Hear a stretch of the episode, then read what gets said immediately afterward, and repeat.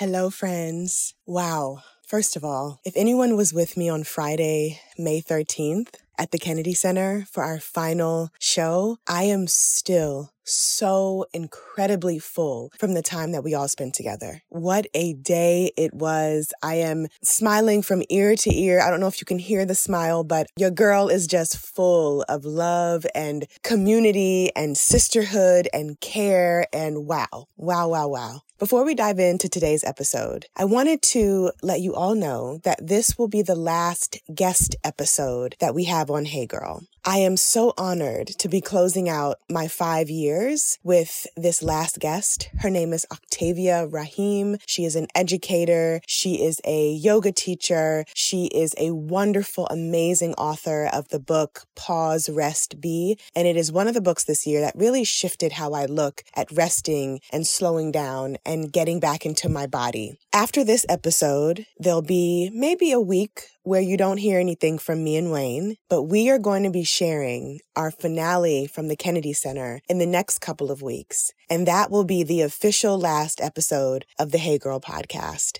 And I'll likely give you a bonus episode here or there because I just feel like, you know, keeping y'all up to date with what's going on in my life. And I want to hear from you guys every now and then. That could kind of be fun. But officially, this is the last guest episode with Octavia Raheem and the finale from the Kennedy Center will air very soon. Until then, take good care. I love y'all so much. I am so grateful that you've been journeying with me for these past five years. Wow, so honored. Enjoy this episode with Octavia Raheem.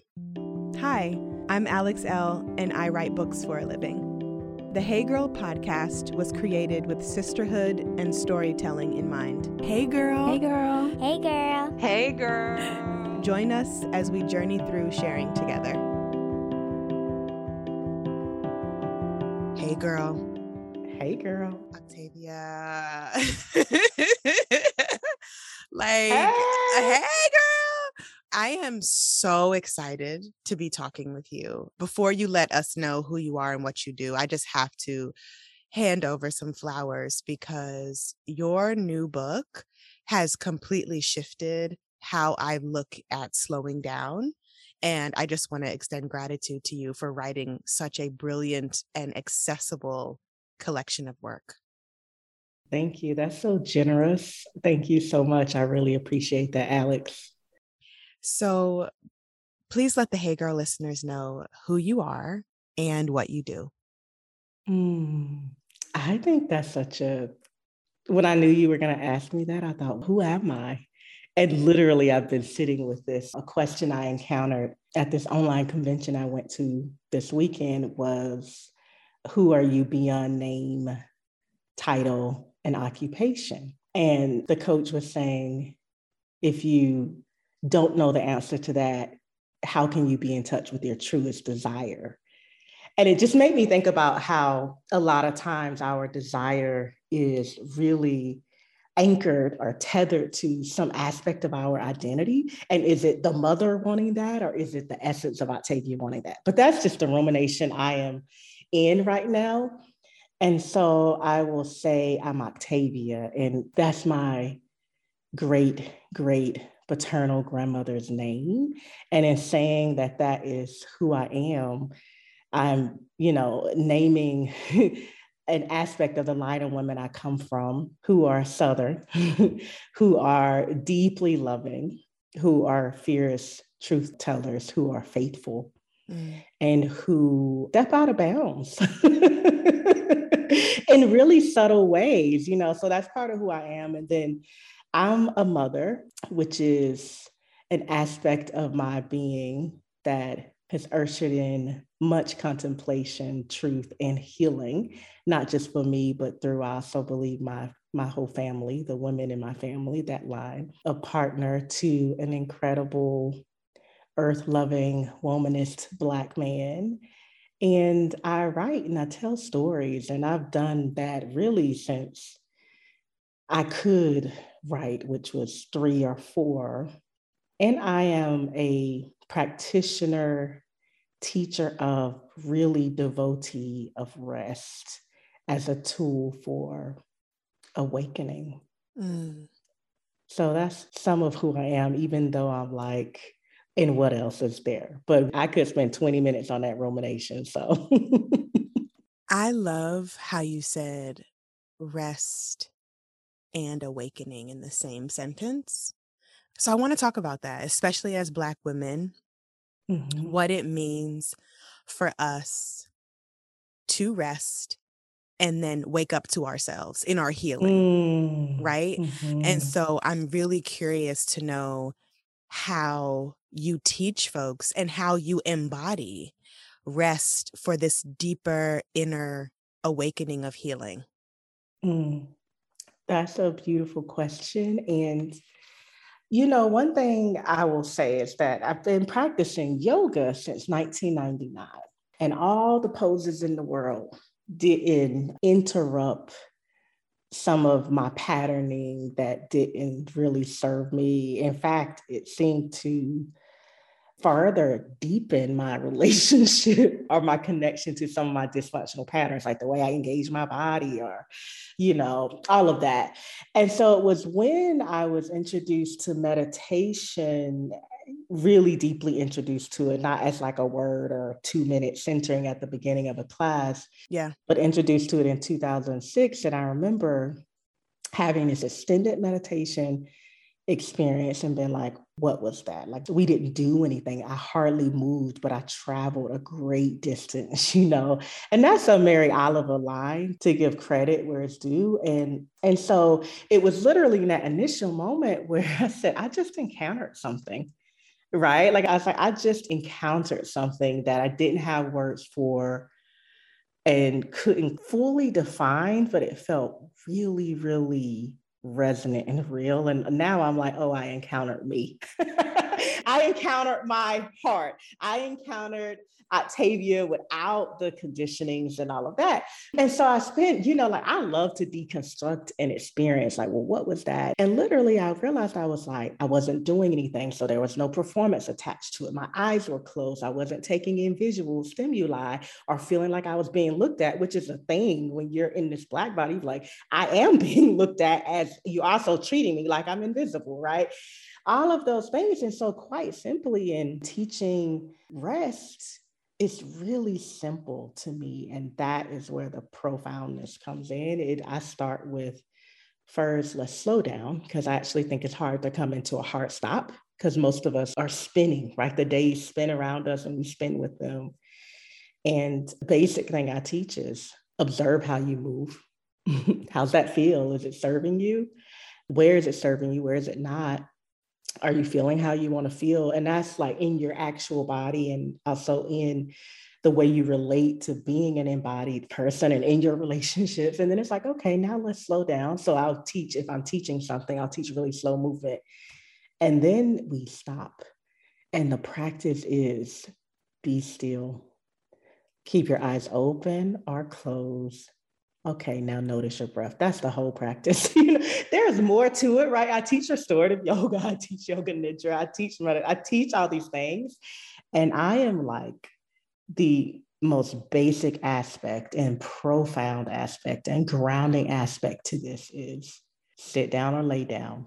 Mm-hmm. Notice your body, notice your breath, stay there, right? If that there is a minute, if that's all you got or all you can tolerate, because much like lifting weights, right? We have to build capacity for stillness. And I even think most people have to build capacity for rest. Like I watch it all the time when people are like, I'm so fatigued, I'm so tired. You simply asked me to lay down and now I'm scratching and I'm itching and all these other things are happening.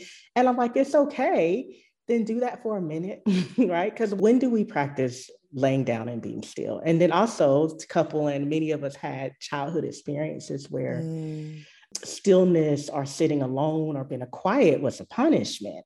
And so I'm like, those are layered things. So the embodied practice for me is like noticing the impact of how we're moving, how we're scheduling, all of that. Can we find one way to interrupt that? Two ways. Can we slow some of that down? And then in physical practice, when I'm with people, physically, which is also really just to say virtually, I'm teaching sit down, be still, lay down, now let's pay attention. And when I owned a yoga studio, I had this class called Chill Shop. It was Fridays at 6:15. and at first, it would be like the same two women. Then they started bringing a friend. Then they started bringing a friend. And this class was get your pillows. I had bolsters at the studio, get your blankets, keep your socks on, right? All the things to keep you comfortable. Bring your bonnet if you need to wrap your hair up. And we would literally, for 75 minutes, rest, lay down, breathe. And I used to have these elaborate like plans. I'm going to say this, I'm going to do that. And it literally turned into let's lay down and notice our bodies. Let's lay down and breathe. And when we do that, alone is powerful and transformational.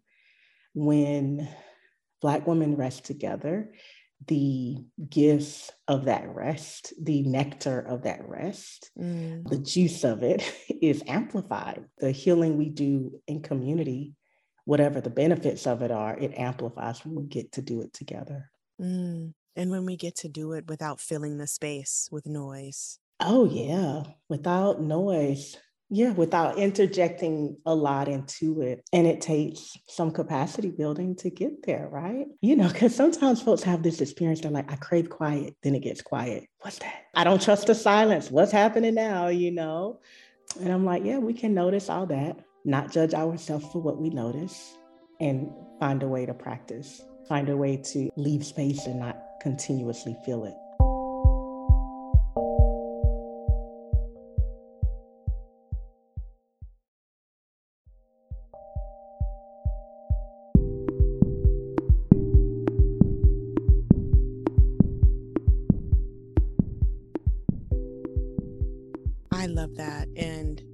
Brings me to my next question about writing your book, Pause, Rest, Be, and what those words meant to you as you were bringing this book into the world and how you were essentially acting as a mirror to yourself of the slowing down and the being present in this new way in book form.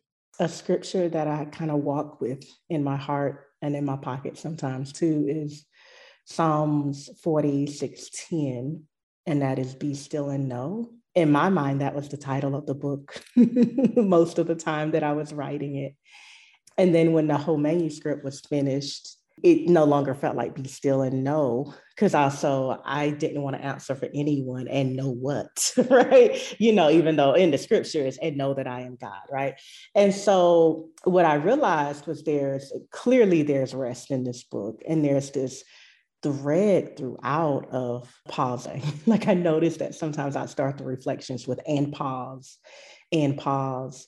And what I also realized must have been operating in my back brain is just that the order of operations essentially we have to have a relationship with the pause as a prerequisite to having a more intimate relationship with rest as a prerequisite with having this embodied experience of simply being right? And one way i define simply being is really or one way i practice it i'll say it's one thing at a time.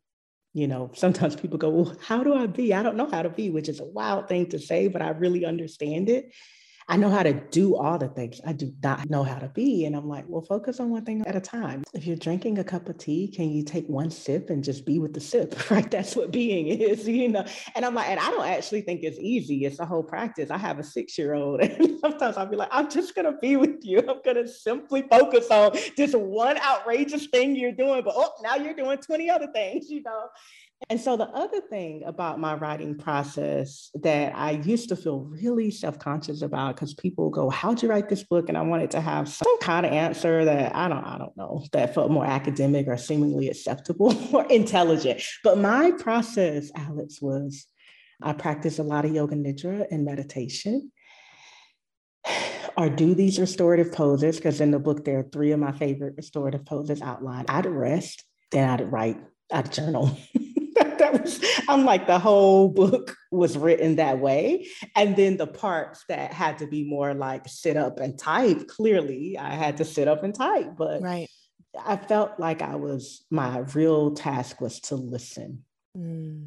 i couldn't force anything to present itself you know like at least that's how i experience a creative process is there something that wants to be born or said and I'm grateful to be the conduit when when it comes through. And that's not to say I don't do anything to engage the process. For me, engaging process looks like resting right? and feels like resting. It feels like taking a quiet walk. I love listening to all the podcasts, right? And this one. And when I'm in writing mode, I go walk in the woods quietly. I essentially what I'm saying is part of my writing process is carving out space to really receive. And when I did that, that's how I, you know, could feel and hear that the title was it had changed. The name of this book, baby, was was pause first, rest then be. This is it. Really is the pathway to it. And also, I realized, well, that's what you're doing. you know, like that's what you do. That's how you create. This book is divine. It was on my nightstand for so long. I think I took it downstairs. And as I mentioned to you earlier, I was like, where's my book? because I kept it by my bed. And then I would take it in the kitchen and I'd be reading it there and making my tea and sitting with it and receiving the knowledge and information and the moment of pausing. And as a mother of three, that can be really hard as a human being with stuff to do, you know, like that can be really hard. But I love this notion and this invitation essentially that you give us in being present so that we can wake up to ourselves and hear ourselves. Mm-hmm, mm-hmm. I know. A, a, question that kind of stopped me in my tracks. Who am I when I'm not doing? You know, because just, what am I when I'm not doing? You know, part of my relationship to rest. Rest has really helped to restore my sense of worth beyond what I can produce and do and perform for other people. And I didn't really realize how much of my self worth was wrapped up in my performance and presentation and all the doing. And and of course we you know you, you don't work you don't eat. We have the most sayings around if you don't contribute in this way you're not productive and therefore you are not valuable. And it's deeper than to any individual is systemic right right. It's profound conditioning. It is mm is very old, you know. And so even as I acknowledge my own kind of distorted relationship between work and rest and productivity and self-worth, I also turn and face fully the institutions that really perpetuate that. Yeah. Uphold that for Black folks and Black women in particular. Mm. And so rest has really been, I often say rest is my most beloved teacher. I have many teachers of rest and sometimes it's necessary to go straight to the source, like the practice itself is the guru, so to speak.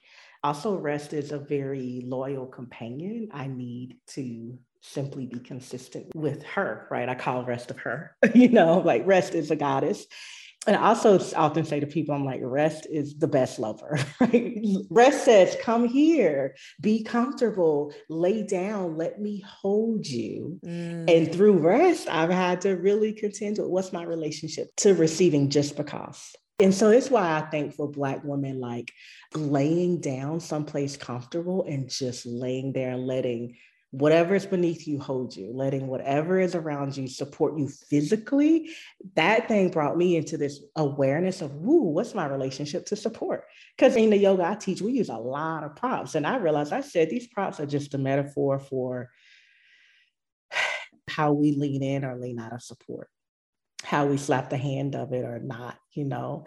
And that's what I mean. That's some of what's awakened to me is I'm like, oh, it's very hard to accept support. And so, first, experiencing this in my body and letting myself receive being held in a rest pose has shifted how I can receive when I'm standing upright. And that's part of what we started this conversation talking about rest as a tool to awakening. Because I'm not the doer, I can be soft. I'm not only the doer, I can be soft. I can be held. And somehow, in the living of life and all that, I forgot that.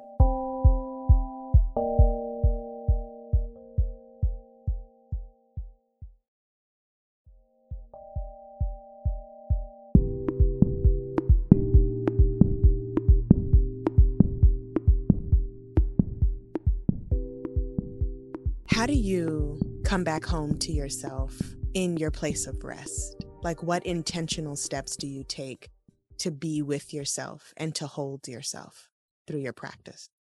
Mm, that's a beautiful question. So, the practice in this one way is never ending. And what I thought immediately when you said that is one thing I do, Alex, is I have a special place I rest and I leave it set up the way I want it to be. You know, because I think a lot about what are the impediments to doing the thing you want to do for yourself that you know is good, but somehow find yourself doing email instead of that, right? Yep. yep. And for me, I realized to have a really comfortable place to rest, to just leave it set up. And I also understand everyone's living situation doesn't allow that. Mm-hmm. But for me, it's like where I'm going to rest is really specific and it remains that way.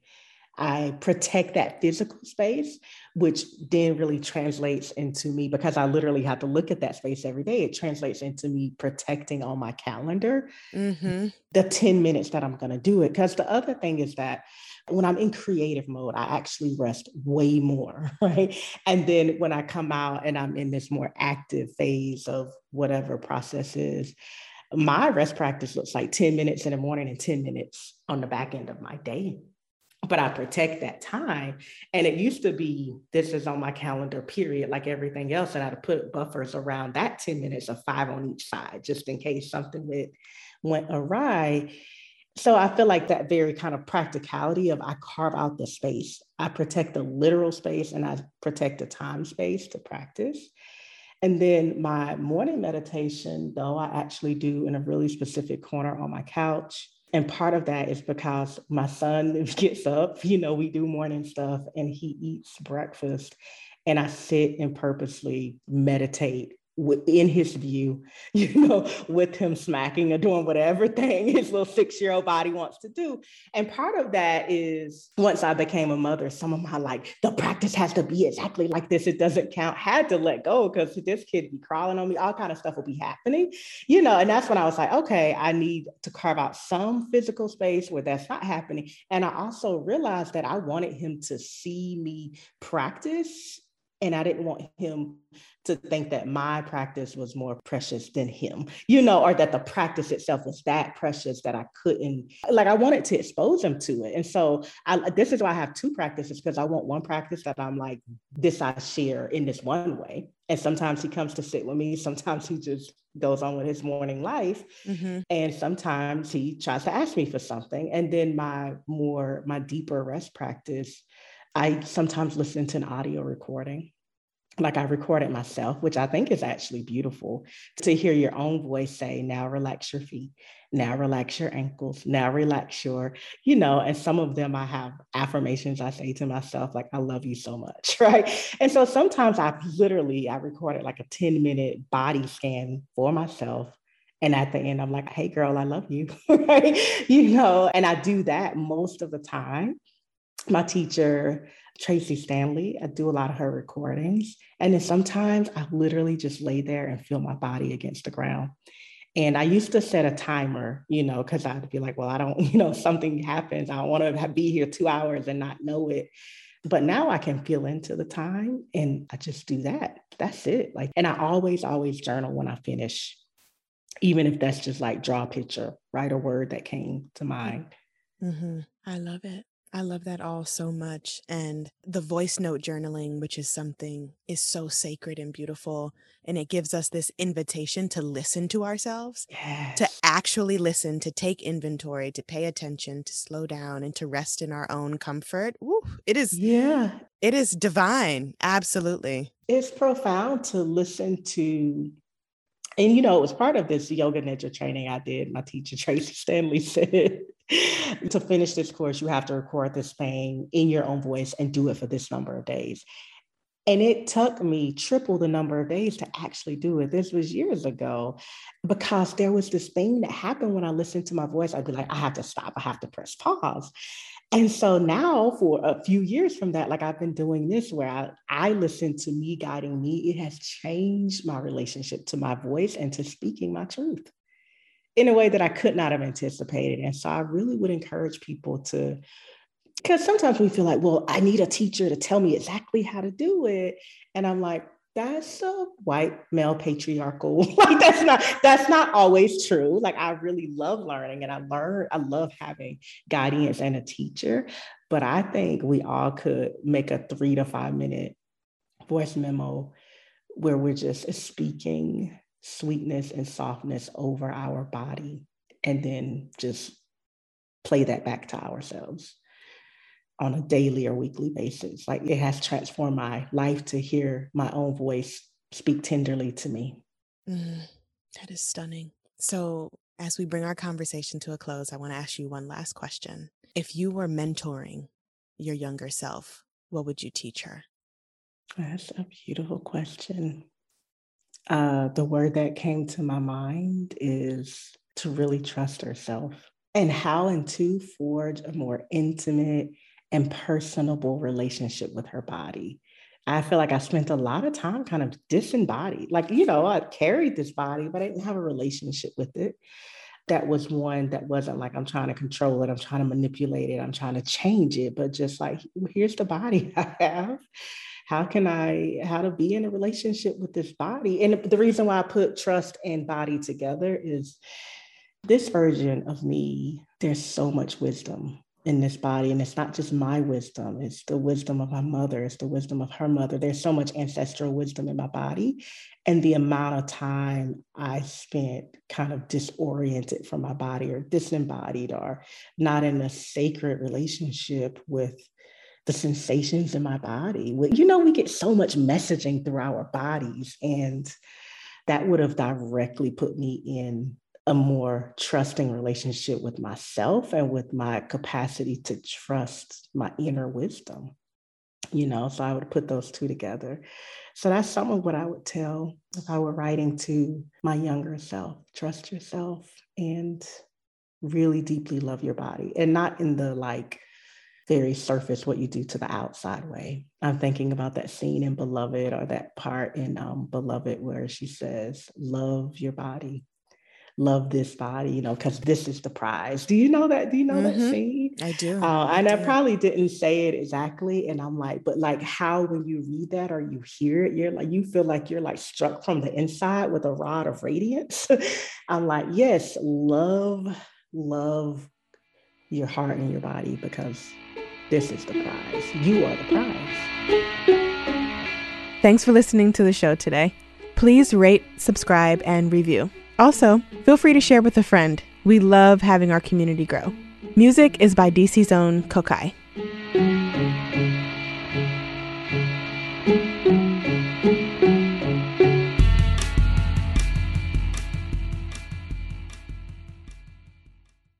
The Hey Girl podcast is produced by Wayne Bertram and me, Alex Elle. Everybody in your crew identifies as either Big Mac Burger, McNuggets, or McCrispy Sandwich, but you're the filet fish Sandwich all day. That crispy fish, that savory tartar sauce, that melty cheese, that pillowy bun. Yeah, you get it every time. And if you love the filet of fish, right now you can catch two of the classics you love for just $6. Limited time only. Price and participation may vary. Cannot be combined with any other offer. Single item at regular price. Ba da ba ba ba.